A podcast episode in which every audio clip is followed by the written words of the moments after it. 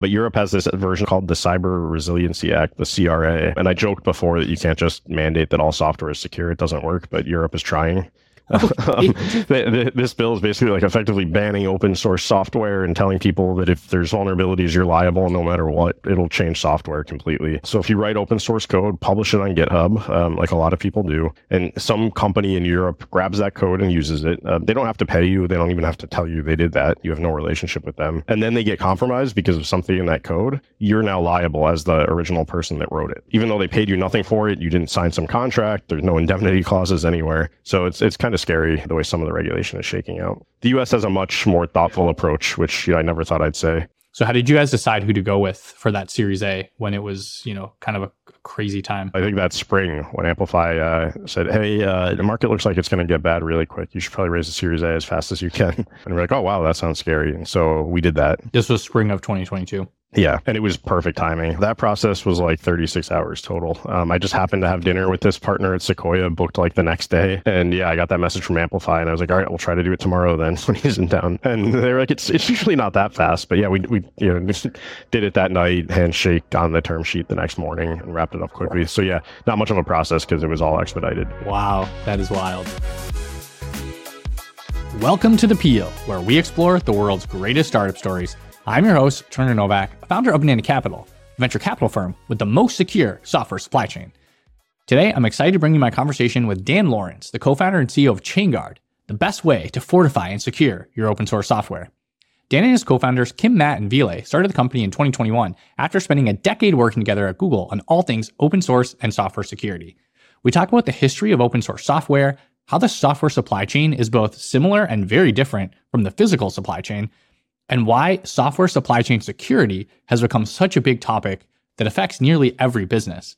We also talk about Dan's journey building ChainGuard, including the moment they decided to start the company, why they started by selling consulting services before even building a product, the reason they tried both a top down and bottoms up sales strategy, which is normally not a good idea, why the bottoms up approach didn't work at first, but it's now their main sales channel, why ChainGuard uses memes for marketing, and why Dan thinks founders should make content that's optimized for the group chat and Slack.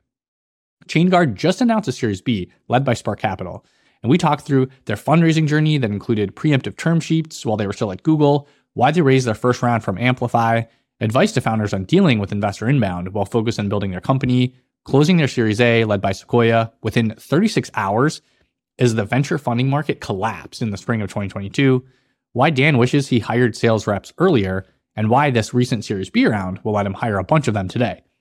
I met Dan a few years ago when he was still at Google, and it's been a lot of fun getting to know him and his co founders as they built ChainGuard from zero. A quick disclosure that I am an investor in ChainGuard and invested again in this Series B round. A quick thank you to Siggy at BuildBuddy for introducing us two years ago, and thanks to Francesca, Jeff, and Alex at Mantis VC for suggesting some great questions that we'll dive into. And finally, thank you to Dan for coming on. Without further ado, here's my conversation with Dan. Dan, how's it going? Good. How are you? I'm doing pretty well. I think I was telling you I'm a little bit tired, getting over being sick. So I think everybody in the world got sick this week. It sounded like you are building a business in a super interesting space. Can you kind of explain what is software supply chain security? Software supply chain is just like a physical supply chain, except for software. It's exactly what it sounds like in that extent. But it's completely different in that software does not have anything that is close to a physical supply chain. We don't have trucks shipping stuff across the world. There's no massive aircraft flying around that get delayed. Um, I love reading this stuff from the Flexport CEO, but uh, our world looks nothing like that.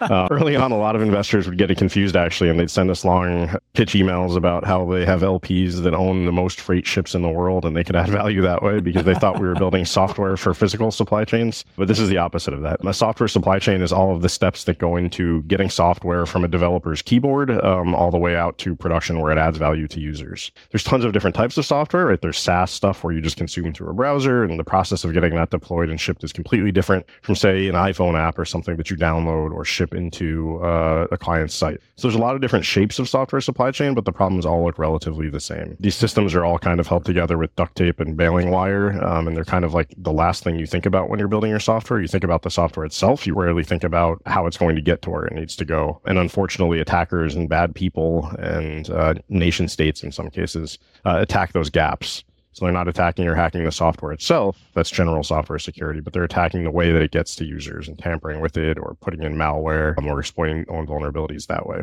So it's a relatively new field in cybersecurity, um, but the problem's been around for a very long time. What are some of these vulnerabilities or why do they exist? And it's because you might have a vendor that you work with, that you use their product to build your own software. And that vendor uses other software that might be vulnerable, or that software uses other software and part of their stack that might be vulnerable. So there's like three, four levels deep you have no control over, but it's vulnerable and they can attack you based on that. Exactly. Like there's that saying, it's turtles all the way down. Like you use software to build software, you use software to operate software. All of those turtles can be vulnerable. So it's vulnerable turtles all the way down. There's this famous paper written in 1984 by this guy called Ken Thompson, who invented C and Unix and all sorts of other, you know, technologies that still power the modern world called Reflections on Trusting Trust. And he kind of pointed this flaw out, I guess, you know, 40 years ago almost now. And everybody kind of read it. He won this award. Everyone was kind of terrified. And then they just blocked it out of their memory and forgot forgot about it until the last couple of years.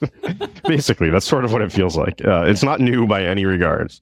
Um, we've all known about this, but uh, attackers have only recently started looking at it, and that's kind of how cybersecurity works. It's whack a mole um, you don't get any value out of securing something that no one is spending time attacking. So the industry kind of plays this cat and mouse game, chasing around and trying to protect whatever attackers are currently focused on. So if I'm an attacker, how do I decide what to focus on? Like, how do I find a vulnerability? Attackers are people too, and, and they're lazy. Um, so they usually just go after, um, you know, the easiest thing that they can find, the weakest link. So I think, you know, the shift to software supply chain attacks and software supply chain in general is actually kind of a good thing for the industry. It shows that we've gotten good enough at securing other basic, you know, attack vectors. There's two factor authentication and stuff like keys that people use to protect their passwords. So if you use the same password across your bank and your Netflix account, um, that's not you know going to get you compromised as easily as it used to. Um, websites use HTTPS now. It's pretty ubiquitous. It's pretty common. Like every website uses it. You don't get those little red X's in Chrome when you hit a website anymore. But five or ten years ago, that was at like 50 or 60 percent of the internet. Now it's at 98. So there's been a huge increase in security, which is something we should all pat ourselves on the backs about. But it just means the attackers are trying new things, and we need to come up with new techniques to defend against them. They have infinite patience and in some cases infinite money when they're funded by large nation states. What have been some of the changes, I guess, that have been kind of happening over the last 10 years, five years, three years? Yeah, uh, this whole space kind of rocketed into popularity and public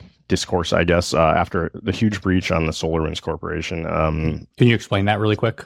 Yeah, so SolarWinds is a you know a company that sells a lot of software. Some of it was you know security software, um, and one of their largest customers was the U.S. government, the Department of Defense, intelligence community. SolarWinds got attacked by a nation state. Instead of just compromising SolarWinds like a lot of these attacks would do, when you hack a company, you can steal their data, you can do all sorts of stuff that way. That's bad, and you know everyone knows about. Instead of doing that, they actually attacked the SolarWinds software delivery system. So instead of just stealing the data from SolarWinds directly, they put a backdoor in the product. When they published the new release of the product product and everyone downloaded it and brought it into these secure environments, but they brought that backdoor along with it. Um, that backdoor was then used to steal a bunch of data, exfiltrate things, and it hit a lot of sensitive government agencies in ways that you know you normally can't do. It sort of reminds me of those like you know those movies when somebody wants to break into jail and you can't just cut through the fence or the gates or something like that, and you hide in the food delivery truck, right? That kind of trope from from movies. If you can't get in uh, the hard way, then you just trick somebody else into taking you in, and that's kind of how that supply chain attack worked. Um, it was so bad the government had to take action, um, and security. That's kind of sadly the way that you get folks to make change is wait until something bad enough happens that gets enough attention to force action so shortly after that the biden administration had this executive order um, on improving software supply chain security for the nation, which instructed a bunch of other agencies to do a bunch of different things and pass all these new laws, some of which make sense, some of which were clearly written by 75 year olds in Washington, D.C. that don't really use computers. You can kind of tell from yeah. reading them. So it's just led to a whole bunch of churn and chaos and excitement and opportunity in the industry. Were there other attacks that have happened or been happening, or was, is that the only one? That was the biggest one, right? That was the biggest one that kind of kicked it off at the start. There have been plenty of others. One year later, like to the day, uh, was another massive one called uh, Log4Shell. Um, it was a completely different attack, so it shows how complex the overall space is. It's not like one single thing, like popping in an MFA token into your laptop can prevent your password from being stolen. It's not that easy because they're they're very different. But that Log4Shell attack, it wasn't even really an attack that way. Um, it was just a an accidental vulnerability in an open source component. Most software vulnerabilities are accidental, right? Uh, people write lots of code. I write lots of code. All code has bugs. The more code you write, the more bugs there are, and some of those bugs have a chance at having a you know huge security impact. And And this was kind of like a worst case scenario bug where the library was the most commonly used library. It, it did logging. That's something every program needs to do in the most commonly used programming language, which is Java. And it was, you know, the easiest thing to possibly exploit with the most severe circumstances. So it was kind of like a worst case scenario, perfect storm vulnerability. It had been introduced like close to 10 years before too. So the industry had a decade to roll out this vulnerability and then had to figure out all the places it had made it to and how to patch it over the course of basically a weekend as attackers were trying to exploit it. There were some tweets like they're bragging that uh, that library was used on the Mars rover. So this is like the first interplanetary software vulnerability that I know about. Um, that's how widely used this code was. And so it's also a supply chain attack. Um, that was accidentally there, but it was a component in people's supply chains that was then used to exploit them. How does that typically work? There's a vulnerability that's discovered, which is basically someone's made an attack and people realize there's a way to reach through. All the hackers immediately go. The, the bad people say, let's try to exploit this. And then the good guys immediately say, we need to figure out how long this has been open for and all the vulnerabilities that exist. We have to close them and we have to do it Basically, yeah. There's this whole uh, responsible disclosure thing. It's called when uh, security researchers, they're called, like, you know, good guys that are going around looking for these bugs. Uh, when they find something and they're not, you know, bad people on the internet, there are plenty of those too. But when, you know, researchers find it, there's this whole system and protocol that, you know, gets debated all the time, but exactly how that works. But they, you know, will privately disclose that vulnerability to the maintainers, whoever is going to apply the fix. They usually get some amount of time to do the fix in private and then coordinate the rollout without causing this big panic and maybe without tipping off attackers at the same time. This is usually cross country, international, cross company. And so, like, the results of that vary because keeping secrets is hard. And, like, the very first rule of secrets is that people love to gossip about them. So these things almost always leak after some amount of time. And the Log4Shell one was um, no different, right? A bunch of companies were in this embargo program where they got advance notice. And then I believe Cloudflare it was, uh, who, you know, monitors a lot of internet traffic. I think within hours of the private disclosure started detecting attackers trying to exploit this. And so it leaked very quickly and people were, bad people were trying to exploit it very, very quickly over the course of this. So the whole process usually ends up getting very rushed for very severe ones.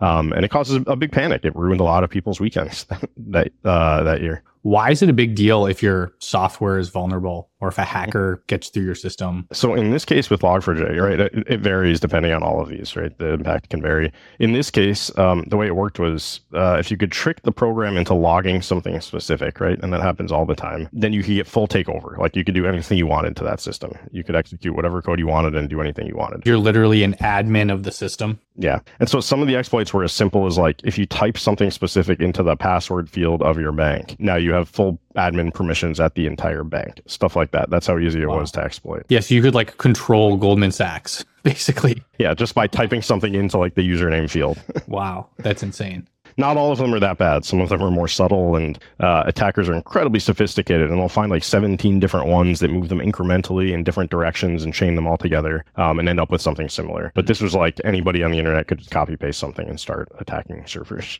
Going back a little bit to something I think we touched on earlier was open source software. What is it? And then why is it kind of a big topic related to security? Yeah, so open source uh, is there's a bunch of different ways to describe this. It's this fascinating phenomenon that's really hard to explain to people that aren't in the software industry on why it works and why it exists, but it does. It's this massive community collection of shared code that anybody can just use freely for anything they want, um, even you know to build companies on top of. And the collection is so large that uh, the modern application stack, as if you're going to go start building a startup or a proprietary application or something that you want to sell, 90 to 98 percent of your code is going to be open source. You're only going to write the tiny two percent on the top. Um, and that's just stuff that people put on the internet and gave away for free. It's like a very hippie-esque commune style system where people contribute to it, they release stuff. There's a bunch of reasons to do it. There are a bunch of startups that do it too. And then everyone else is just able to kind of share that and build a bigger digital commons and a bigger set of goods and move a lot faster and innovate a lot faster. You kind of take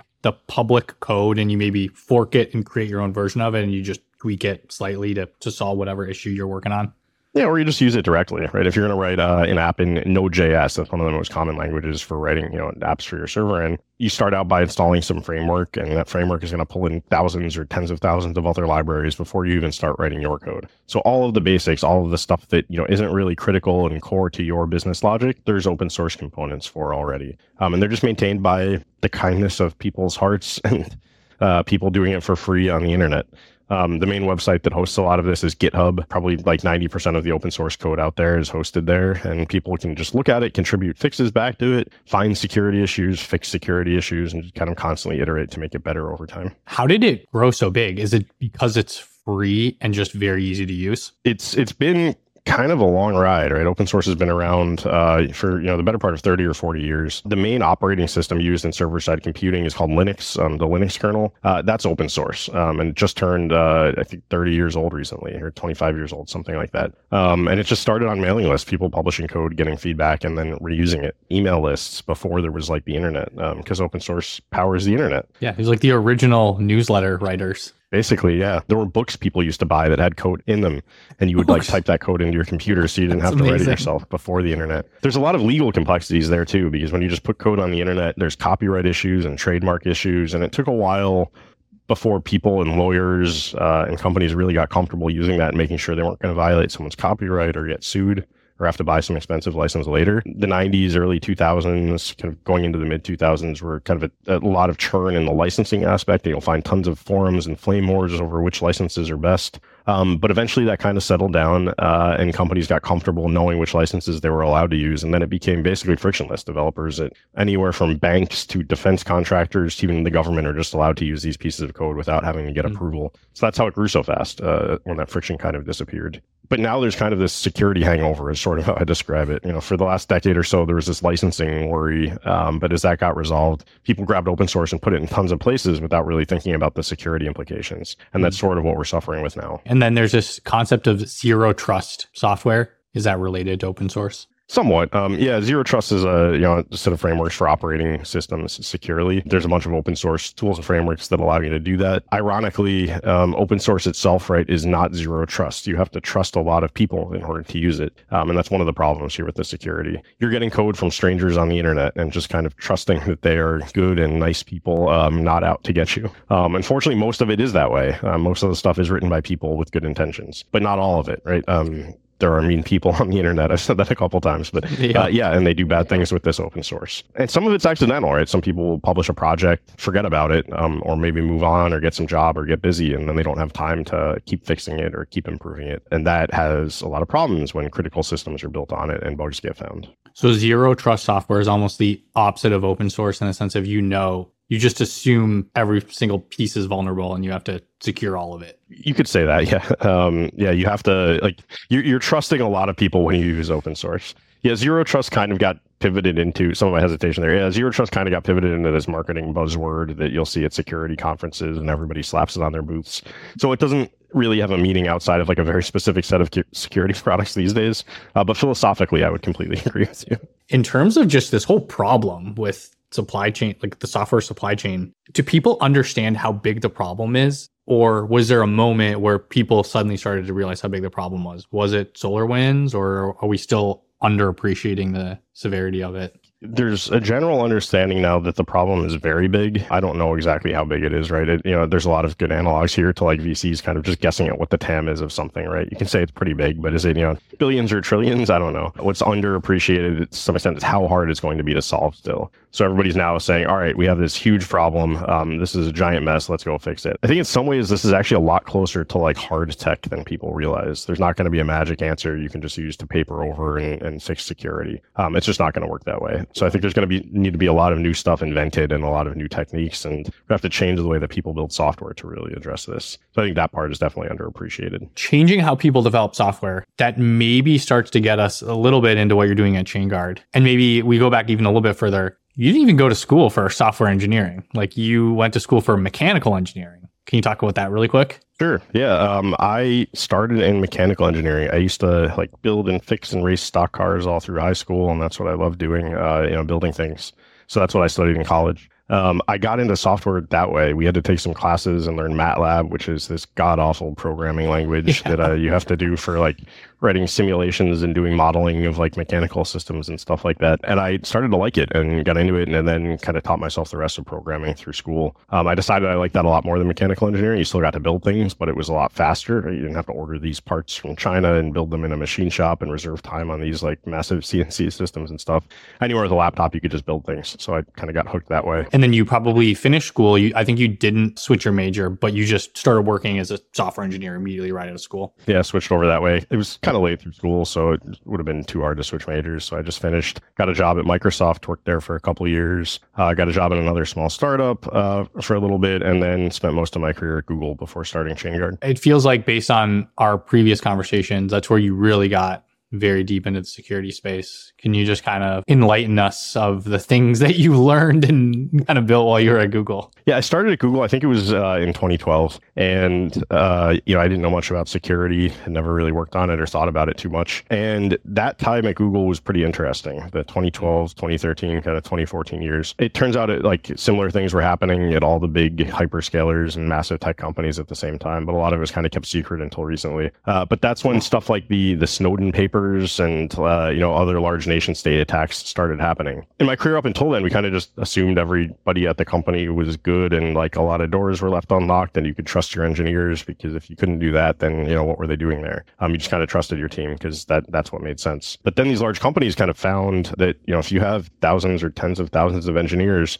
there's probably a pretty good chance uh, you know low to mid single digit number of them um, are actually working for you know some foreign country that wants to do bad things. Um, that's easier than uh, pass at some point passing the interview process and getting a job and getting handed a laptop is easier than trying to hack it from outside. And that was happening. And that was kind of like this massive mindset change in how you have to operate large systems that have people's private information in them that you want to take seriously. Everyone kind of noticed it at that time. Uh, and that forced, you know, these large companies to completely re-architect it the way, the way that they build software and the way that they operated software securely so that engineers couldn't just hop onto the prod server and check the logs when there was a bug. Um, if you can do that, you can also do a lot of other bad things. Um, and that was happening. So it, it, made it a lot harder to develop software, but it, it, required people to build a lot of new technologies and invent new ways to do all of that while still being productive and efficient, uh, but also preserving users' data and doing that in a, a, serious way that is hardened against kind of these insider or nation state attacks. Then a couple years later, I started working more in open source as that was kind of growing and saw that all of that fun security technology that we had just built and rolled out because it was very important just didn't exist there. People weren't doing any of that. Um, and it was kind of like stepping back a decade, it felt like, and all the security stuff that we had just been told was very important for very good reason. And then it just wasn't there anymore. So that kind of terrified me and got me thinking about this whole space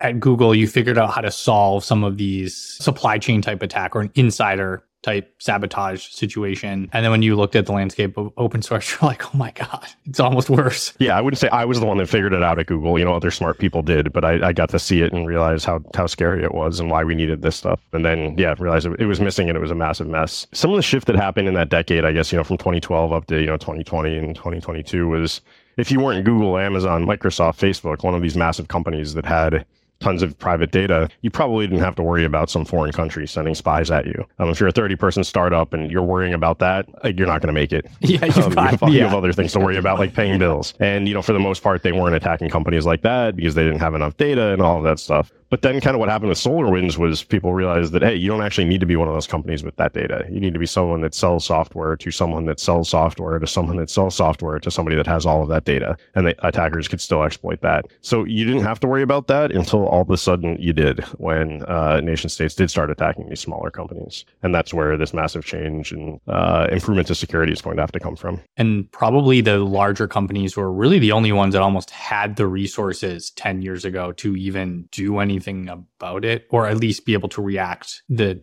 fastest or smartest. Yeah, it's not going to be cheap. It's not going to be easy. There's going to have to be a lot of new technology built. People are going to have to spend a lot of money to fix this. Um, that's where the government is stepping in. Nobody wants to, you know, willingly spend a ton of engineering time or money on the security stuff that they didn't have to budget for yesterday. But the regulations coming from Washington D.C. and the U.S., um, Europe, the U.K., um, Australia, kind of all these countries are now rolling out their own form of regulations to really influence and require a lot of this stuff to be baked into the software development process. So, what all is the government doing, and how is it being mandated, if that's a way to describe it? Yeah, a lot of this is still rolling out now. This is moving actually really fast for the government um, over these last couple of years, but also like glacial speed for you know, tech industry and startups. yeah. Um, but overall, it's, it's you know it's still moving along pretty quickly. It started with this executive order from the Biden administration, I think in May 2021, something like that, after that SolarWinds breach. And you can't just have an executive order that says all software must be secure. It doesn't quite work that way. Instead, they directed a bunch of government agencies to go talk to companies that had a lot of experience in this space, start distilling that down into best practices, publishing those as standards. And then the big one is using those standards and best practices in government contracts. Uh, so the government is the largest buyer of software in the world. They spend the most money on software every year. This is US federal government. Yeah.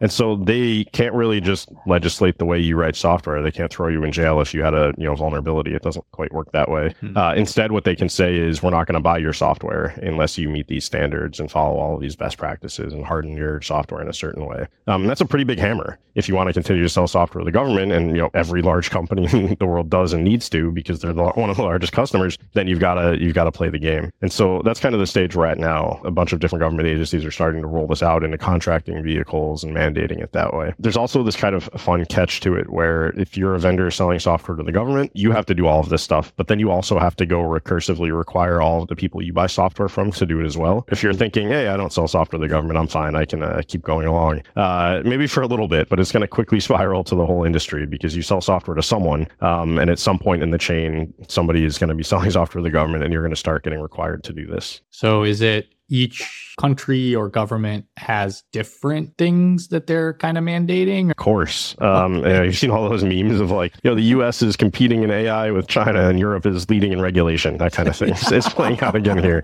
There's this, uh, a lot of these are, you know, hot topics going on right now. So if you're listening and you don't want to comment, uh, you can still do that today, both in the US and in Europe. But Europe has this version of it called the Cyber Resiliency Act, the CRA. And I joked before that you can't just mandate that all software is secure. It doesn't work, but Europe is trying. Um, this bill is basically like effectively banning open source software and telling people that if there's vulnerabilities, you're liable no matter what. It's terrifying, honestly. I don't think it, it soft it'll change software completely. It's kind of like that cookie button that pops up everywhere now because of Europe. Um, yeah, except GDPR. like yeah, even weirder because the stuff just doesn't make sense. Uh, one of the most controversial aspects of it is with open source, actually. So if you write open source code, publish it on GitHub, um, like a lot of people do, and some company in Europe grabs that code and uses it, uh, they don't have to pay you. They don't even have to tell you they did that. You have no relationship with them. And then they get compromised because of something in that code. You're now liable as the original person that wrote it. Even though they paid you nothing for it, you didn't sign some contract, there's no indemnity clauses anywhere. And people are now like wondering whether they have to just ban the use of that in Europe to avoid getting fined or uh, even worse uh, because of unintentional consequences. So it's it's kind of scary the way some of the regulation is shaking out. The U.S. has a much more thoughtful approach, which you know, I never thought I'd say. It's interesting because just generally in any kind of business, regulation usually benefits incumbents. And when I'm thinking through how this plays out,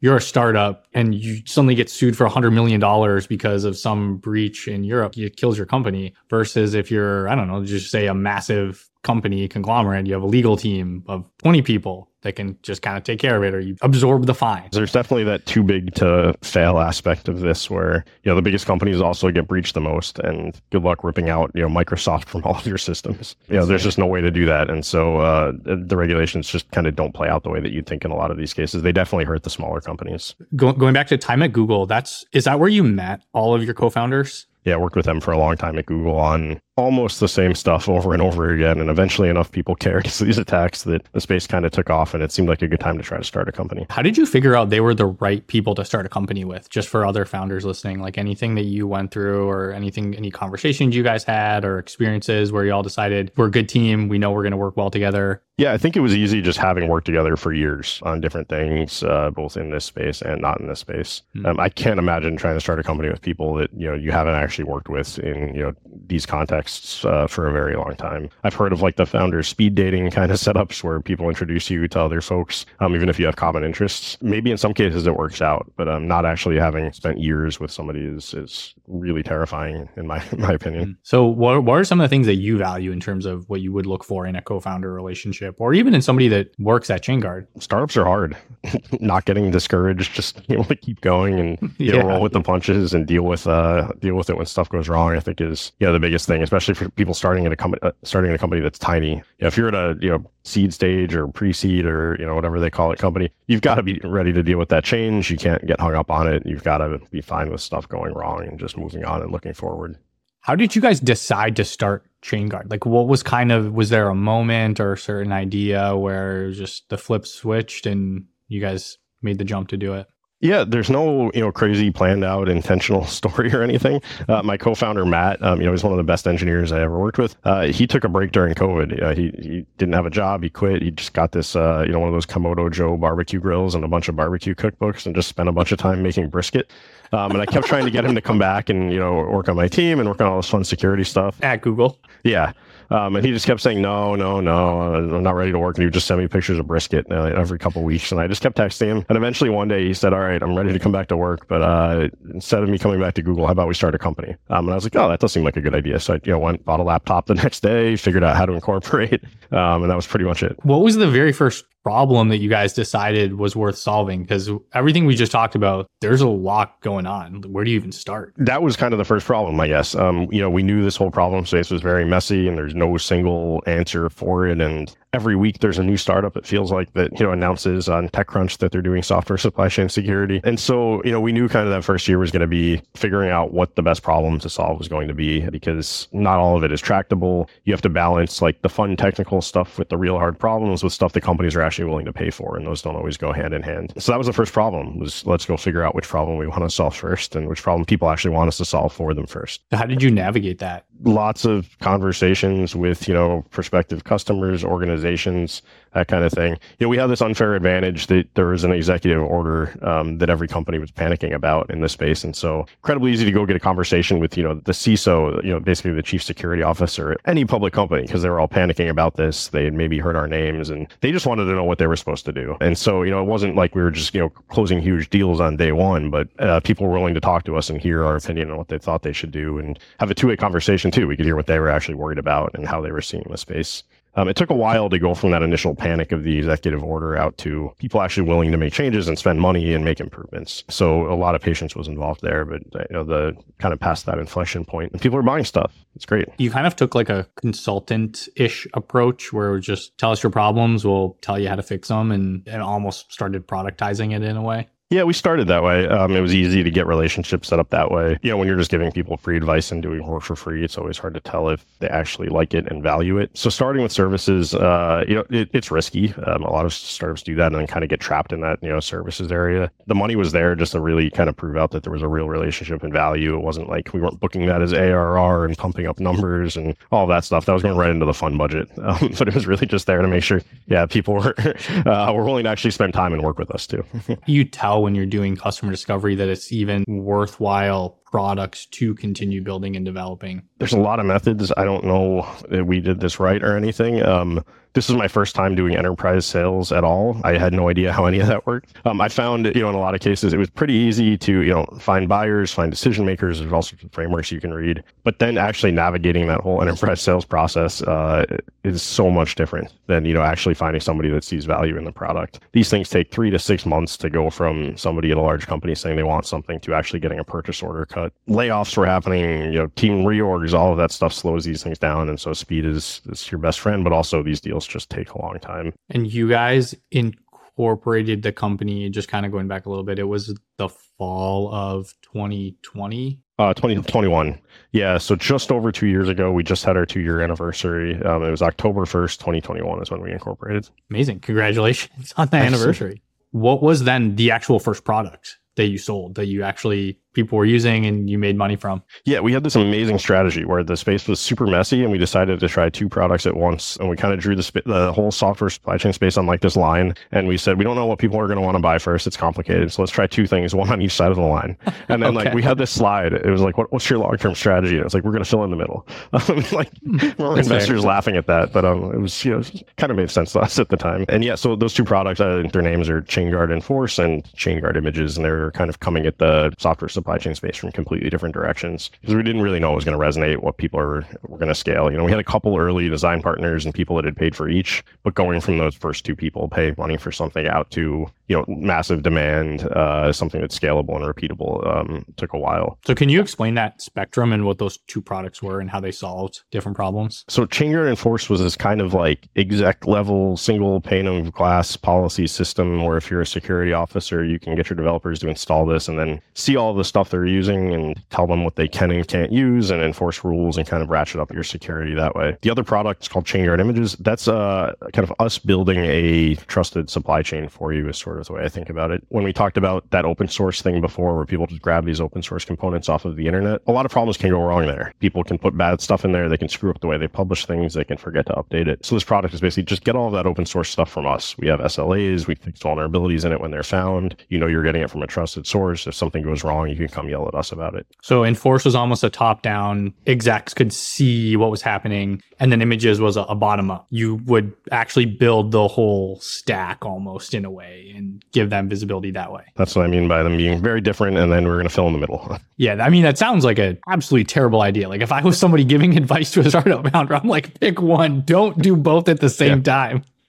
Yeah, but, yeah, we got a lot of that. yeah, well, I mean, it's an interesting kind of concept to think about because eh, no f- specific fortune cookie advice is the best advice. It's like you figure out what is the problem that you're going after, what is the market, the industry, and you got to figure out what's going to mm-hmm. work. And I guess if you have the resources and the expertise to attack certain problems or solve certain problems from different angles, you have the right kind of relationships. It's like, why not? You're you're just testing. You're trying to just solve problems for customers. That's really all it is. Yeah, I mean, the early days was like, you know, we didn't spend a ton of time building these things before talking about it, right? Like, we got Canvas set up and we made these two brochures and we just started showing them to people. You know, different people were interested in both. And so we were like hoping to get more clear signal early, but people were like, no, these both sound cool. And so, you know, it was a good problem in some ways, but it also meant we had to spend a lot more time figuring out what was really going to scale. Yeah. And it wasn't like you guys were entering a brand new industry where you had no connections, right? Like, you guys had done a lot of work in sort of the open source security community and you were pretty well known from what I remember when I kind of first met you guys. Yeah, we had a lot of advantages that way. We were somewhat well known, and then there was just so much attention to the overall space that, that made the discovery process pretty easy. So then you also have this product called SigStore, or this community that you're kind of working on called SigStore. Can you explain what SigStore is?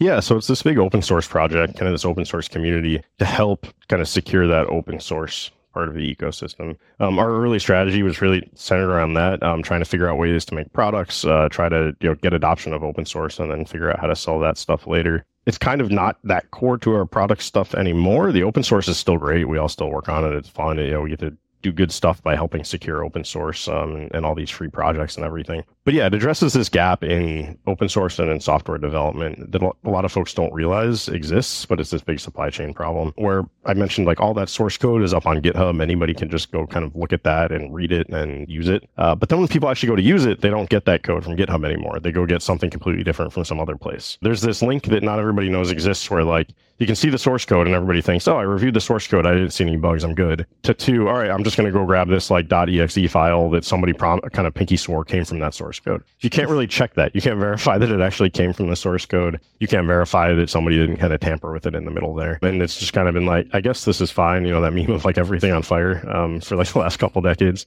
I guess this is fine. Um, and that's just how software just, you know, works. But, you know, SigStore is kind of this technology to actually let you prove that that stuff that you're downloading actually came from the source code.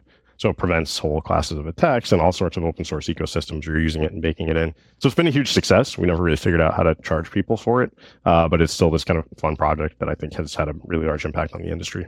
Yeah, it's probably good from just a broad marketing perspective, just having people trust the ChainGuard name and know that you exist and establish you as a like a thought leader. Yeah. I guess I hate that word, but put you at the forefront. put that on my LinkedIn bio. yeah open source security thought leader. Well, I, I, mean, on that note, you you kind of are. I think you you'll always send me like you'll be quoted in a Wall Street Journal article, and like how do you how do you pull that off as a early stage startup founder? It uh yeah, it's surprising how low the bar is to get quoted in these major publications. Well, so how do you do it? We've done a lot of that, and you know our comms team is amazing. Um, and that was kind of our. This is probably something that you know I've read books that say don't do this, but um, we focused on comms more than you know direct marketing early on. We knew that the space was so confusing. Nobody really wanted to spend money yet. They were just out for awareness. They just wanted to know you know what they should be doing in the next couple of years, putting stuff on their roadmap. Um, and so we didn't think marketing was going to be that effective and no one had a budget yet. No one wanted to actually make any changes. And then every day there were like new startups getting announced, all kind of competing over the same space. And so our strategy was more like, let's just get our name out there. So next year or in 18 months, when it all shifts and people are ready to spend money, um, all the buyers and all these large companies know us more than everybody else. And so we put a lot of time into that. We you know do these kind of like rapid response things where a major news event happens and we'll just put statements out there. And then when reporters are trying to find somebody to quote, like they come and use us or they'll come and talk to you know, somebody at our company. And it's a big advantage startups have that, you know, the massive tech companies don't, where, you know, if you want to put out a statement for the Wall Street Journal at Google, like you probably need like 37 different people to approve that. Um, and by that time, the story already ran and the reporters moved on to something else. And so just being able to react quickly, it doesn't even cost anything, right? You know, you don't have to pay for it. You just have to follow the news and get stuff out quickly. And eventually it kind of builds and people even come to you for your opinion on something you haven't even read yet. I love that one when it's like, oh, what's your mm. opinion on this? And you're, I don't have one because I don't know anything about it, but I can just make something up. Hopefully you don't do that. Or if you do, it's uh it's not actually made up. It's uh it's a qualified opinion that's been uh you've spent some time on. Yeah, sometime. and you guys have done a lot of memes too, right? Do you think a good strategy for B2B startup marketing is memes? Uh, it's worked for us. I don't know how repeatable it is. It's kind of crazy how many you know leads we get and customers and prospects we're working with that you know tell our team they first heard about us through Meme. Um, I know you do it too. I've, I've, taken a lot of inspiration from you know your approach to, to, getting awareness of Banana Capital, yep. um, but it's worked pretty well. It's you know security is kind of an interesting industry too, where it's really scary, right? There's like real world consequences and hackers happen all the time, and people lose their jobs over you know making mistakes, and so it's a high stress industry. And I think a lot of the security community likes to kind of you know, have that flip side and kick back and make light of the situation a lot of times too. I don't know how well this would work in other industries, uh, but you know the security industry loves a good joke every now again uh, when yeah. bad stuff happens. And so I know our, you know, our stuff gets reshared inside companies and all of that. So I think you know we get a lot of uh, support that way. Because you have things that flow through your Slack, and you'll like send me a screenshot from Slack of like someone applying, and they'll they'll mention they saw a ChainGuard in a meme or something, and it's like a very high individual at a company that they probably got budget to spend on on a product. So yeah, we were doing a bunch of TikTok stuff too. We tried that early on. That didn't work terribly well, but uh, because they start TikTok started getting weird in the algorithm and banning like content about hacking and security and stuff because they didn't want people to be sharing a lot of those instructions. So we were getting flagged for that a lot. Uh, but that was working too. People loved the videos. I think like one of my TikTok videos got quoted in like some BBC article at one point too, and was, this is so bizarre. well, I mean, I've run into the same thing where I had this weird thesis going into building a venture firm that it, it, was maybe it was a similar setup where very serious industry. Like you look at the content that is out there and it's you, you think of it as a board member, someone in a suit giving you this serious advice on how to build and scale your company and all that kind of stuff. And maybe you could say the same thing with security. It's a serious issue. All the content needs to be a certain way. And I guess I kind of had this hypothesis of like, what if I just do the opposite? And there's a, memes? yeah, like you almost think of it as a supply and demand thing within the industry. What do people want to read? And I remember seeing a stat. Uh, it was it's probably like five or six or seven years old at this point, but meme related content on Instagram was shared seven times more than non meme related content. And that's free marketing, right? Like that's free yeah. top of funnel branding. So that was kind of my thesis going in is like, huh, if I just make stuff that's funny, it pushes through the noise. I can totally see that. I, I don't know anything about marketing either. You know, I've been learning this stuff as we go, but I remember seeing this video early on that kind of stuck with me about millennials and Gen Z folks in the workforce now and how like if you're trying to like do B2B sales, they might not be the decision makers. They might not be the buyers, but they certainly have a lot of authority. And if you're producing content, I, I, can't remember the exact phrasing, but it was something like you can make content that you optimize for the group chat. And I've been in companies, and there's always those group chats where people just share funny stuff. And uh, you can have a whole class of content that you make there that they share and get awareness that way, kind of support within a company. Uh, and then you still need those funny, stuffy white papers that uh, you know they're going to actually pass up to their you know boss or director when they're actually getting ready to make the purchase. So there's like two audiences you're optimizing for within companies. The you know the serious ones where you need to have ROI calculators and magic quadrants and uh, those kind of things. But it doesn't need to all be that. And you know, if you get support through uh, you know stuff that's optimized for those group chats that everyone knows exist, then uh, you can kind of split it that way. Even companies where like Teams is mandated, most of the engineering teams have a separate their own yeah. Slack. Or like we don't well, like. They have the group DM where they pass on that stuff. When I first kind of started doing content on the internet, it was all very serious stuff and I started to experiment with memes and more humorous content. And one of my worries was, do you ruin your credibility or, or something? And I just remember I had a friend who he's like, dude, you write these like super dense 10,000 word blog posts also. I've read the 10,000 word stuff later and they're awesome, but I didn't find that first. I found the memes. it was an interesting comment that I got from, he's a founder of a publicly traded company, guy that I met, invested in my fund. And he said his kind of like one liner for it was, come for the meme, stay for the memo. Yeah, that's, yeah, that's, that's, a great way to put it. Very Not many memos go viral. yeah, exactly. I actually have never asked you this before. Why did you guys reach out to me when you were raising money? It was the memes. I just like the memes. Yeah. Okay. That, was actually yeah. There's the memes, and then I read the content, and it seemed awesome. And so uh, yeah, I, th- I, can't remember. We got some intro to you from somebody that you know we knew that knew you, and you were the only investor that turned us down when we were raising our seed round. I think you, you get a, you get a badge for that one. yes, that, that was my fault, but I did get to invest later. So yeah, you're so nice about it. You're like this. This could be a good idea. I just don't know any of the words you explain, so I have no way to judge. It's something I've been actually getting a lot better at as an investor. Like I I do try to really understand the companies yeah. and the industries and the spaces. And I used to just straight up, there's a couple people that if you just go to my DMs or my emails, it's like they're like unicorns now. And I just like didn't invest. It's like, I just don't get it. And I just almost had like a hard no on the industry. Anti portfolio. Yeah, my anti portfolio is pretty pretty scary. I mean, if you think of like with certain companies, I have a couple where I like passed on the pre-seed round, and then I invested in the seed round. One example, I just told them I was like, "This is an insane idea. This seems really smart, but I just don't think it's going to happen." And then they came back to me a couple months later and was like, "We've got all these customer conversations, and here's all these things." I'm like, "Holy shit, you guys were right. Like I, I'm an idiot. I should have invested." Yeah, the investing landscape has changed so much when we started this company, um, we were kind of reflecting on it for our two year birthday uh, or two year anniversary. And we started in October of 2021. And you, know, uh, you remember that there's been a big shift since then. You kind of feel it, but that was like peak bubble. I pulled up, yeah, I pulled up some like TechCrunch stuff. Um, and it was like WeWork was at its all time high that month. It, it, was like 500 and something a share. And now it's like $4 a share. That was the all time high. It was like a week after we incorporated. FTX had just raised a $400 million Series B that month. That was basically the top. I thought fundraising fundraising was going to be so much harder when we decided to start the company. And then it was like people were ready to hand us term sheets as soon as they heard that we were going to start a company without even asking what it was. Um, and I was like, oh, wow, is, is starting a company always this easy? And it turns out no, because the, the market changed so fast in that amount of time.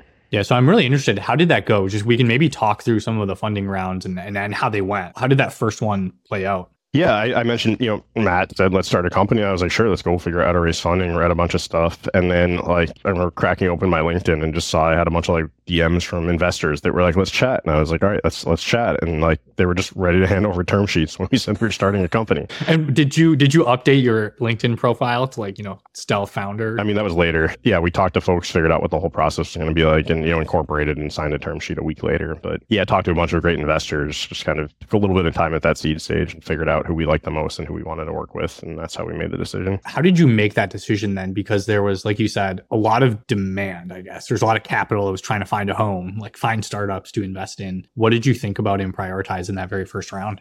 Yeah, we did a bunch of reference checks. You know, we talked to folks that had experience working with a lot of the investors, narrowed it down to folks that we just liked and could see ourselves working with for a long time and get along mm-hmm. with. ended up making the decision that way. I think it, it was Amplify was yeah. led the seed round. Yeah, so they're incredibly good at that, at like finding startups in the space that we're in, like developer tools, infrastructure, and all of that, months or years before they're even like thinking of incorporating, um, and just kind of being that first investor that you've ever talked to. And so I think you know, for us, like it almost backfired where they were the first ones I talked to because they had just been like DMing me for a while, and I was like, cool, let's chat, and we got along really well. And I was like, what are the chances the first one I talked to is actually the best one? And I feel like I put them through more diligence than like I normally would have if they had been like the second or third I talked to. But that's their whole mo. Yeah, that's like the they they're used to that just because they they focus on stuff so early. So they were actually proactively talking to you when you were still at Google. They still do that, and they're st- they're talking to people that might start companies years from now. So I think that's their strategy, and it takes a ton of work, but they do it really well. Yeah, I mean, your returns will be way higher because you invest earlier versus somebody who's like, oh, cool, you're doing so well. The company's this big. There's all these proof points. The market, like Bain, has made a pitch deck with 60 slides on your market that explains it all to us. We'll invest, right? Like, I mean, they probably have a 10x lower cost basis than the investors that do it that way. And their returns are probably way better. So, yeah. So then I unfortunately turned you down, which was a mistake in that very first round. I think it was, oh, actually, if I'm remembering, I think it was the check size because I was being, I was trying to make this transition to writing larger checks for my fund. And it was last minute too. Yeah. I, I, I didn't blame you. Retroactively, I probably should have, right? That was my mistake. But yeah, I was, I was really trying to focus on can I increase my check sizes because as an investor, you want to make sure the amount that you're investing in each company matches the strategy of the fund size that you have. And I was really focused on I just got to nail this and prove to people that I know what I'm doing. And it's learning when to make those exceptions is probably one of the trickiest parts about being a being a VC. I've seen the VC math stuff. It is hard. It is brutal. People think it's easy. Yeah. And I guess just like really quick explaining it to people who don't know, you basically need to 3x return a fund. That's like baseline for probably staying in business. So if you raise $100 million, you need to return 300 to your investors. And, and most investors expect closer to a 5x. Then they, they will typically try to invest in funds that they think is a path to getting a 10x. So if you raise $100 million, they think there's a chance that you'll give them a billion dollars back you have a billion dollar fund, you need to be able to say you can give 10 billion back. The bigger those funds get, it just gets harder.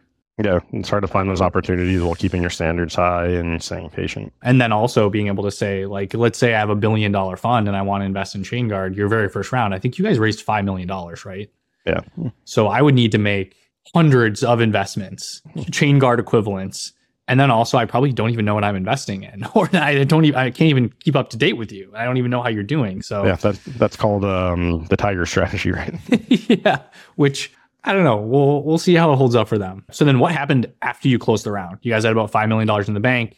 You felt like you had enough to start the company. What happened next? Yeah, uh, you know the guidance at that time is you know raise something that should last 12 to 18 months, generate something later. Um, and so that's what the plan was. Hiring went pretty well. We got a, you know, our first couple hires and quickly, um, awesome engineers. We were able to grow out the team pretty quickly. Yeah, you guys hired a lot of really impressive people too. Yeah, that, that was going really well. I actually thought hiring people, because, you know, at that time was also the big tech bubble and everybody was doing like the four day work weeks and nobody wanted to quit these huge cushy jobs. So I thought getting people out of, you know, the, these you know, crazy high paying jobs was going to be harder than it was. But yeah, hiring went, went pretty well. And uh, as a result of a lot of that, Amplify kind of offered us this like kind of uncapped safe right after that of another $10 million just to keep going and growing faster. So we took that um, and that was going to last us even longer, let us grow a little bit quicker into the, into the next year as we were waiting stuff out and kind of in this land grab with all the other startups that were starting up in the space. Um, and everything was going great. And we were getting all these weird unsolicited offers from other investors to like preempt Series A's and stuff. And we were just kind of ignoring those until I think that spring when Amplify uh, said, Hey, uh, the market looks like it's going to get bad really quick. You should probably raise a Series A as fast as you can. And we're like, Oh, wow, that sounds scary. And so we did that.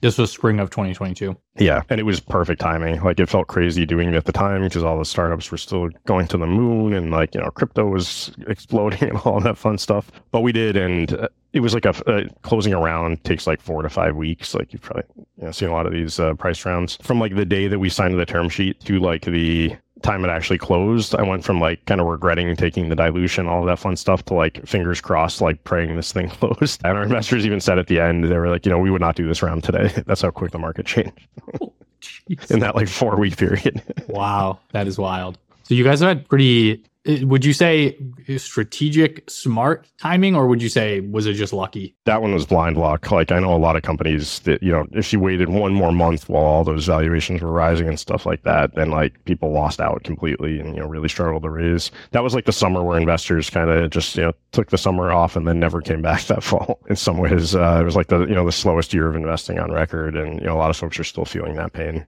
Yeah, I mean credit to Amplify for saying you got to do this fast yeah, it was, it was great advice. And yeah, we you know, we, we took a larger round than we normally would have too, because the logic was, you know, if we're doing this, it's because we're worried about the next you know, 18 months being a, a bloodbath. So let's take more to make sure we're going to be okay on the other side.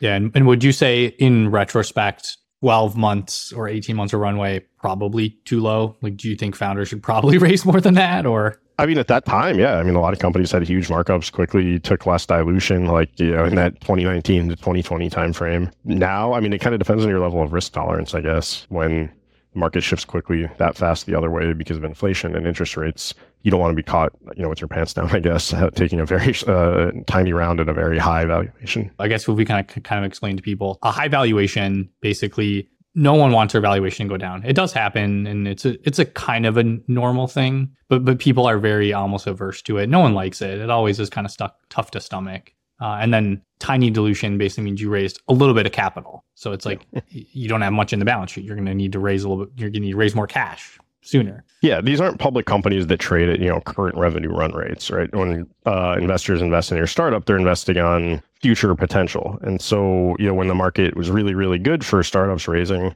they were willing to look farther into the future investors and give you these higher valuations. But that meant you had this higher target you had to go achieve and grow into. And when you're raising money, a lot of folks probably don't understand this. Like you can't just pick any dollar amount, right? There's ranges. Investors have ownership targets they want to achieve, usually somewhere around 10% plus or minus, depending on the round. You know, 20% is there, but no investor wants 50% of the company. That's private equity. That's not venture capital. Yeah. That's how venture worked in the 90s, kind of.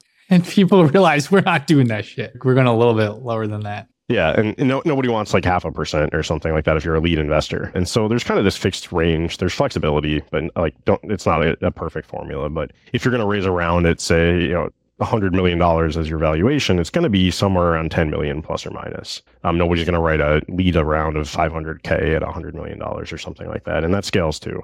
So if you're going to raise around at a billion dollar valuation, like a unicorn or something like that, and you raised, say, 70 million right, uh, on the dilution side, that's really, really low. And so you've set a really high target for yourself, but you might not have given yourself enough money to grow into that. And so that's where it gets risky. Yeah. And plus, your investors might not be that bought in. Let's say your biggest investor only owns 1% of the company. You really have no one who's aligned with you as a founder in some senses, where you guys all own 20% or whatever the number ends up being. You could say maybe the investors don't care. I don't know if that's fair to say, but there's just a little bit less urgency on their end. But also, they may not have the fund size and all their portfolio construction to continue following on. Like, let's say you right. run into hard times, you probably want an investor who has told you, like, we reserve about 50% of our initial check or 100% to follow on over time. And if, you know, you run into some struggles, you're still making a lot of progress, but you just need a little bit more money, we're there to give you another, you know, X dollars whatever the percentage is or the number is, which is awesome as a founder to have that. Yeah, it's like a, a, cushion or safety. So how did you guys decide who to go with for that Series A when it was, you know, kind of a crazy time? Yeah, that process was like 36 hours total. Um, I just happened to have dinner with this partner at Sequoia, booked like the next day, who I'd never met in person once. I think I had like one Zoom call a couple months before, and he was coming to town where I lived for some conference, and we had dinner booked. And yeah, I got that message from Amplify, and I was like, all right, we'll try to do it tomorrow then when he's in town. And they were like, it's it's usually not that fast, but yeah, we we you know did it that night, handshake on the term sheet the next morning, and wrapped it up quickly. So yeah, not much of a process because it was all expedited. But you know, Sequoia is an amazing partner. You know, uh, Bogomil, who's on our board, is amazing. It was a very rushed process. Um, I don't have any regrets. Uh, you know, we went with the you know a great brand and everything like that, but um, we didn't really take time on it because of the urgency, and I'm, I'm glad we didn't. One of the things that I don't know if frustrating is the word to describe it, but it's just really interesting how there's a lot of this like, hey, you got to have this urgency and FOMO around this round, and you know, you meet these people over the course of a week, and then they're on your board for ten years or twenty years. That's you can run into trouble that way.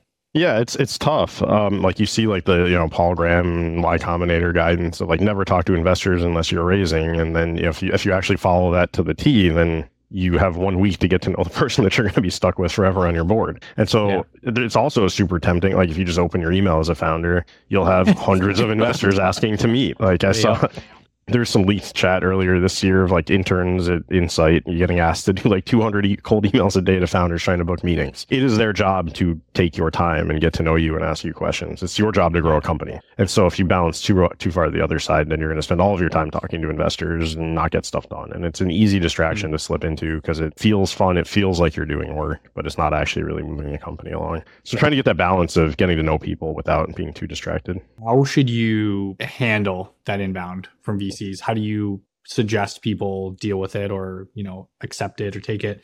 And then as an investor, do you have any advice for like how should you approach a founder? Like how you, should you message them? What do you say? Should you just not say anything? Like what, what, what was the most appreciative on your end as a founder? Yeah, as a founder, I think you kind of have to decide like what is your process for getting to know someone. It's almost like a job interview. Um, do you want to have dinner with them a couple times, get to know them in that setting? Do you want it to be a couple, you know, more formal meetings asking them questions? You're going to do reference checks. You're going to talk to other founders they've worked with, get their opinion. It's kind of up to you to decide that level of comfort. Maybe you just don't care. Maybe you just want the money and to be left alone. And then you can kind of optimize that way and just not spend time getting to know the people. But if, yeah, if you want to get, spend four, five, six hours with a person before you sign on, these kind of investments in board seats are forever, right? It's not, you know, it's not like uh, people you hire at the company, they can come and go. Like it's really, really, really hard to get out of a bad investment relationship. Um, so you have to figure out that level of comfort, and then you can back into the math that way of who am I going to talk to? You know, three or four or five firms, and I'm going to have to spend, you know, five or six hours with each one, getting to know them. And you can kind of plot out that time and figure out a way to do it in a way that best minimizes distractions for you. For us, I kind of like to batch them up around conferences and stuff like that, where everyone's in one place. And, you know, usually before like a Black Hat or an RSA or a KubeCon or any of these big conferences, you'll get a million like, hey, can we meet up in person? And like, yeah, you can just, you know, spend a couple hours doing coffee chats or something that way and batch it so it's not a constant distraction for you. So then as an investor, how would you recommend I or any yeah. investor a- approach a founder who is maybe not quite raising, but you want to get to know them? That I really like that approach. I like getting to know people a yeah. while before I invest because, like you said, long journey. So, what kind yeah. of advice do you have for me? Do it in a way that yeah is, least distracting for them and but that's probably bad advice because it's going to be different for each person. Somebody might want like you know just a quick zoom call somebody else might want to grab coffee at an event you're already both going to be at. But yeah i mean that's the easiest make it easy for them but that's going to be hard and varies depending on the person. It's hit or miss i mean it kind of depends on whether or not you actually get value out of those blind intros to you know execs and companies. So then it's almost situational. Like you've got to figure out what the company needs, what the founder needs, and adapt. And I think the other one is, I guess, kind of going back to some of our marketing strategy and everything too, and what you talked about. Be someone they want to get to know.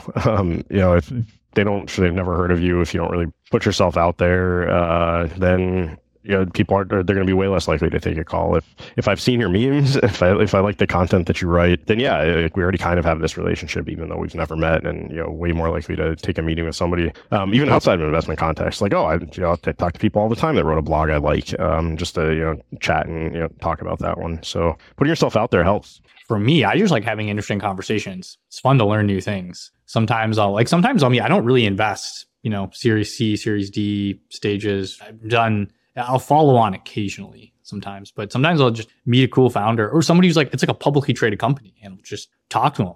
Like, I mean, that's sort of why I started the podcast. You can kind of record these conversations, ask them questions of like, how did you do it? Like, what's what should I be following in your industry? What's your ARR? What's your growth rate? what's, your, what's, your, TAM? What's your yeah. uh, who, who, who else is invested? Wellington, Vanguard, BlackRock. So dialing back to to ChainGuard, maybe I won't ask what's your ARR, but so you closed the Series A. What happened after that? Yeah, so that was spring and early summer of 2022. I remember like the uh, the very first week that closed, Sequoia sent out that like famous email that got leaked about like the world ending and yep. you know the crucible moments thing and like don't ever spend another. They like had this big Zoom call with all the founders of all these companies and it was like this message of like don't ever spend another dollar. Your company is doomed forever. Like that's how bad the economy is going to be. Um, and it was kind of sobering, I guess, to you know that massive shift from easy free money in 2021 to that doom thing. Um, you know, it didn't turn out being quite that bad for everybody, but I do think that was the message they had to send to kind of kick people out of that mode of like, oh, sure, I can you know double my valuation every six months without having to put much time into it. Um, why worry about burn rate, all of that fun stuff. So yeah, it, it, was a big shift in the company. Early on, we were focused on kind of that awareness, open source piece, monetization strategy would come later. To oh no, we have to like quickly figure out a scalable product and sales motion and revenue and shift over to that different way of operating a company. So what happened then? How did you figure out a business model? Yeah, I mean, we we had always been, you know, uh, we were never like, oh, like we'll just you know get these GitHub stars and memes and like figure out how to monetize that later. But you know, we, we did invest more heavily there and spend more time on actually trying to sell. Um, we brought on a couple, you know, sales reps toward the end of that summer as we figured out the real enterprise sales motion. There's you know a lot of investor advice there of uh, you know like should founders do sales, founder led sales, all that fun stuff, and you can listen to tons of podcasts and get advice both ways. And I have. Uh, in retrospect, we, I probably would have done that earlier. Um, like mm-hmm. hired hired sales reps earlier, like great ones that know how enterprise sales works. But I also get why VCs all say, you know, founders have to do all the sales, and I think they're probably optimizing for that stereotype of like the technical founder who just like locks the door and says, "I'm going to build something cool," and hire somebody in a suit to come figure out how to sell it later, and I don't talk to customers, that kind of thing. Yeah, um, and that's a, a huge recipe for disaster. But I think you know, for me anyway, I, I really love I, I, love sales now and I love being a part of that and everything. But there's a huge difference between like the value part of selling and finding somebody that you were actually unlocking value for in like a Fortune 500 company that wants to give you money and has a real problem to then actually navigating this massive procurement machine of legal red lines and negotiation and contracts and all of that. And that is a skill and salespeople are great at that. And as soon as we did that, it kind of accelerated our sales dramatically. Um, and so I think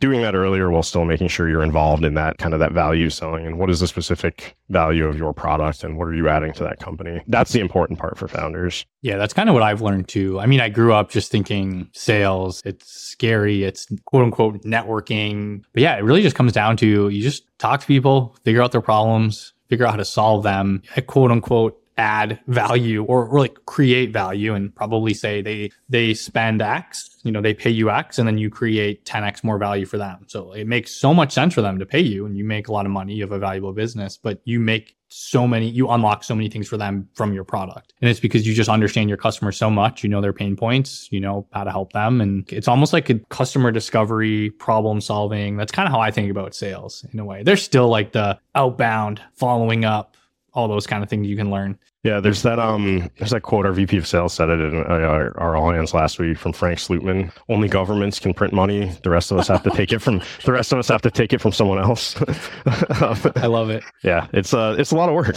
People don't love just giving up money. What were some of the initial things that then you were able to sell to people? We talked about enforce, we talked about images. So what is actually working in terms of the product? Early on, because we were we're selling to CISOs, um, like early on, uh, we had a lot of traction on the enforced product because it was kind of designed for them in this top down mode. That growth kind of slowed though. Installed, it's this hard double sale that we have to do the sales motion where our product is used by developers, but developers never spend money on software. They hate it. It's like in their blood. But security people love spending money on software, and so it's this double sale of like you got the person that's going to write the check, and then you've got the person that's going to have to use this thing. And in retrospect, it sounds simple, but like you know, the enforced product, the whole point of it was to make it harder for developers to do their job, is because CISOs want wanted to put rules in place. Um, and so they hated having to use this thing that somebody else was paying for. And so it made implementation slow and hard and speed kills all deals. That's just how sales works. Um, and so yeah. that, that slowed after the, early, uh, the initial interest. But images, um, just started kind of blowing up earlier this year. And so we're pretty much completely focused there now.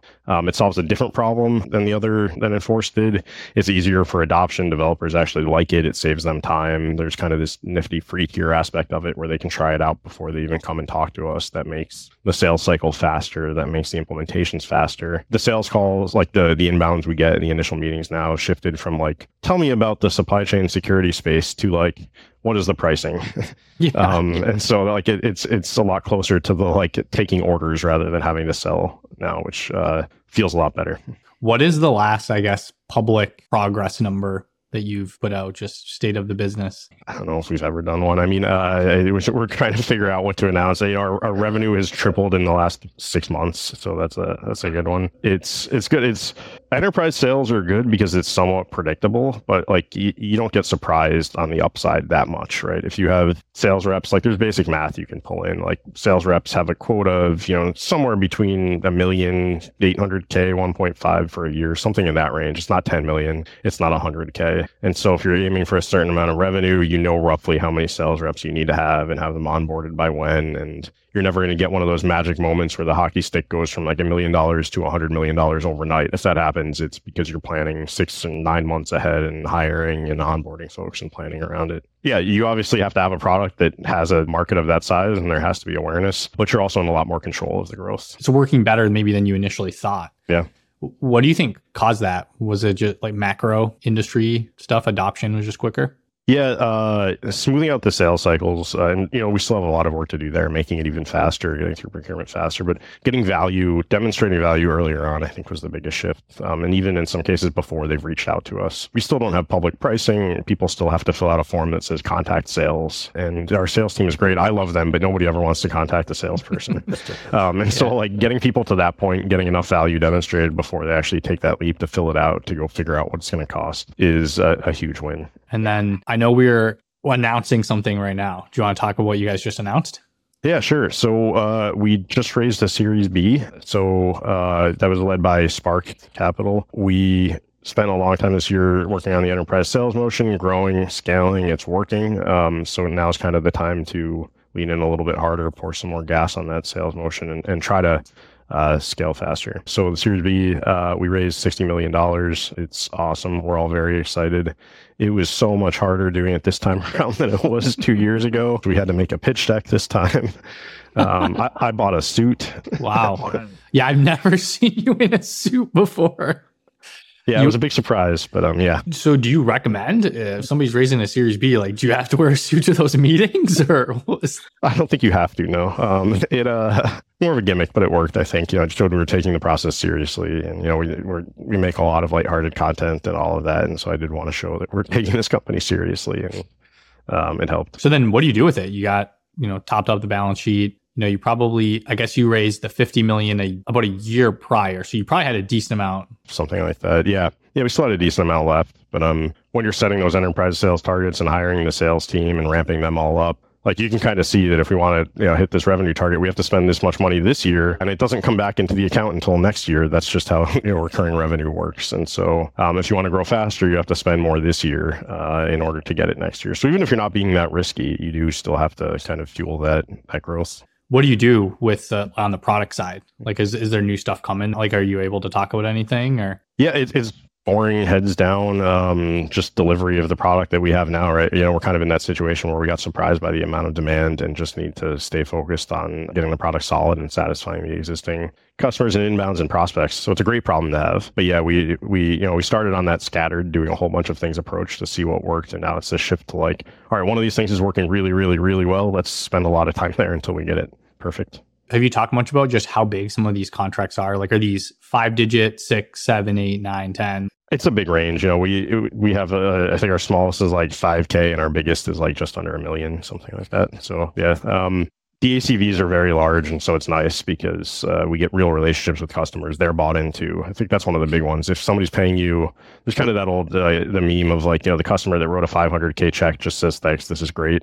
Um, when you ask for feedback, the customer that wrote the 5k check files like 80% of your support tickets. Um, that definitely happens. We see that a lot. And so you know like closing like a 500 or k or mid six figure deal isn't 10 times harder than closing uh, you know a 50k or 20k deal. It's harder, but it's not 10 times harder. And then the relationship you get with the customer is just that much stronger. I feel like there's probably been just some crazy stories or things that you guys have come across while building ChainGuard over the last two years. Anything that really stands out that people might find interesting? Open source uh, is always full of fun, and that's where we do a lot of our work, right? It's just this massive, completely disorganized community of people contributing to source code. Some are good, some are bad, and you'll run into just crazy stuff there of drama and attacks and vulnerabilities and gaps and stuff. And so it's kind of hard to tell some of these stories in full context, but um, you know, we've we've seen some stuff there that's just kind of scary on like the nation state side. So one of the crazy ones, without getting into specifics, was you know some project that's incredibly widely used, basically just getting taken over by a bunch of people with made up names from uh, a country that the U.S. does not get along with very well to start submitting code that would probably do bad things into it. And it's like, oh wow, this is terrifying from a national security perspective. Let's go talk about that to the right people. Are you in a position to help with that in a way? Our company can, yeah. It's it varies a bit though on you know like who's using this stuff. It's you know that's one of the challenges in open source is stuff gets used in places that you have no idea. Um, I remember a few years ago, just to kind of put this into perspective a bit, uh, the U.S. Air Force tweeted uh, this like video and article about how they upgraded the software on one of the spy planes while it was flying using this open source project called Kubernetes. At the time, like you can just pull up the stats to see who contributes to Kubernetes. And at the time they did this, like the number three contributor contributing company was Huawei. And it was like they're not allowed to sell anything to US companies that will get anywhere near airplanes. But because it's open source code, for some reason that's just considered fine. And it's just one of those like terrifying cognitive dissonance moments. And it, they said they updated it while it was flying. Yeah, using uh using that project. So a little bit of a different question. You actually touched on this a little bit throughout, but anything you would do differently if you could go back? Anything you'd change, whether it's from like a product perspective, company building, you know, anything? Yeah, I think that one about sales, I think is, you know, something I'd change differently, like do that earlier. The rest of it, it's hard. I don't think too too much about it, right? Like it's it's hard to repeat a lot of this. Like I don't think we're ever going to be in an environment like this again where you go from peak top zero interest rate phenomenon bubble to like you know bottom of uh, the economy six months later because of like a pending World War Three situation. And so yeah, it's like there's a lot of cases like that of like had I known the economy was going to crash, I would have done things differently. But it's hard to make that generalizable advice or anything you can take forward to say starting a company again in five or six years. Uh, you want to move on to rapid fire? Sure. What is your favorite open source project? Uh, it's this project called uh, JQ. Um, and I posted about this on LinkedIn a little bit recently, but it's this really interesting project where pretty much every developer uses it as part of their daily workflow. But it was written by one person as part of like a PhD thesis and just put on the internet. And then he like doesn't even know about the project or is in any contact with it at all anymore. Yeah.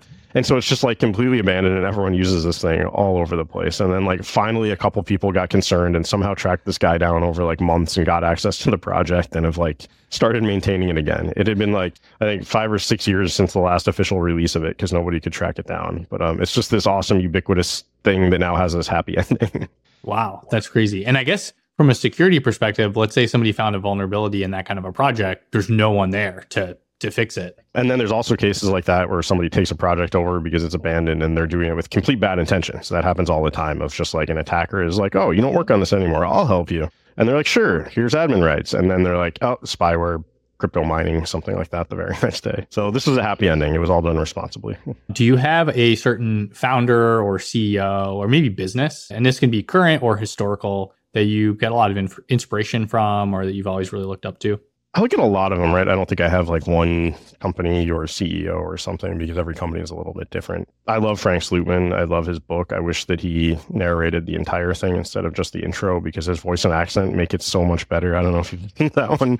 He did like the intro on the audiobook and then it went to somebody else for the rest of it. It's yeah, it's um yeah, so probably him. So what do you like about him? Yeah, he talks about tempo and mm-hmm. pace and kind of that. Like, you, you got to move fast. This is a, a, brutal world out there, and I think a lot of that was put into perspective too in the last year or two. You know, the, the big shift in the economy and you know, focus and execution is important, and you can't give that stuff up. Last question. Kind of been asking people lately. Do you have any questions for me at all on anything? Yeah, what is it like raising a, a VC fund right now? It's got to be even harder than a startup raising. My mental model of it.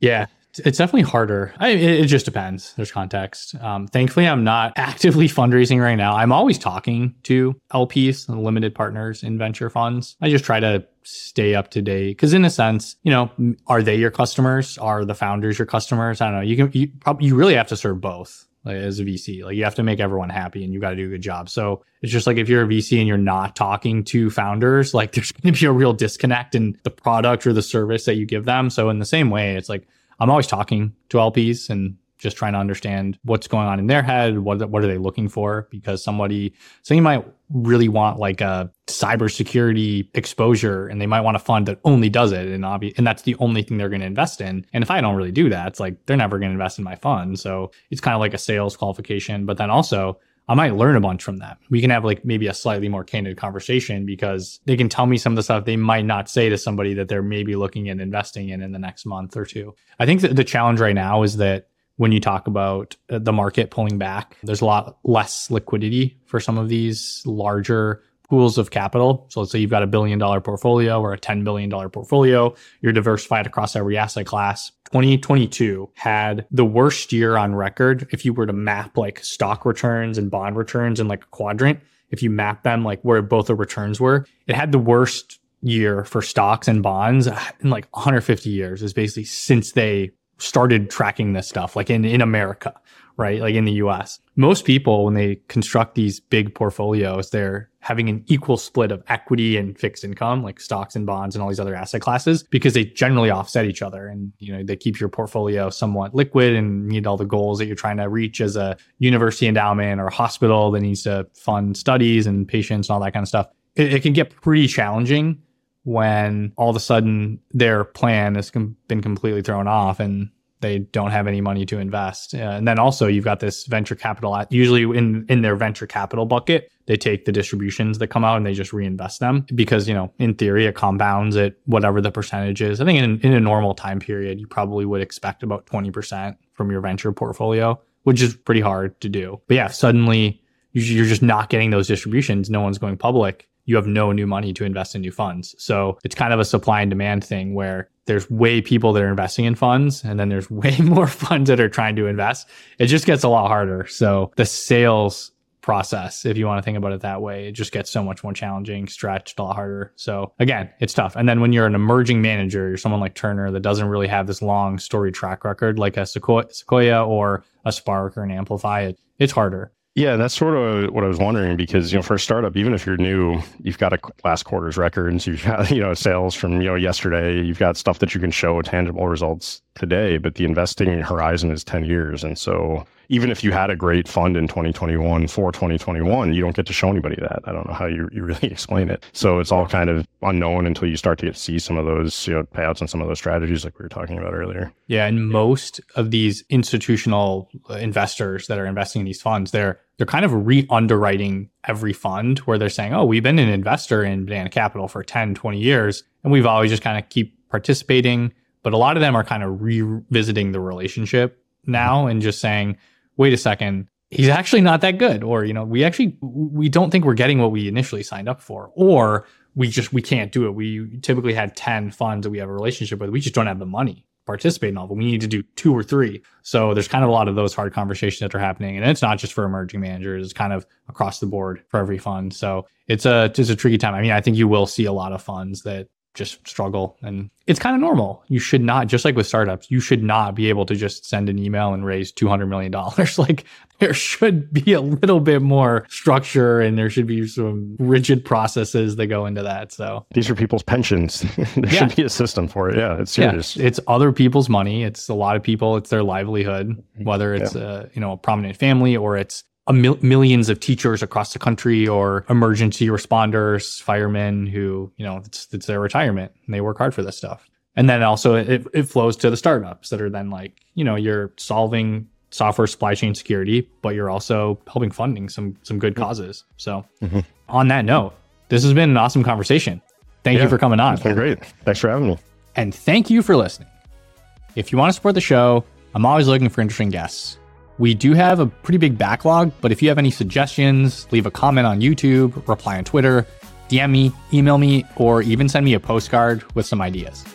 Congrats again to Dan and ChainGuard on the Series B, and make sure to check them out if you use any open source software, which is basically everyone. Thanks again for tuning in. We'll see you next time.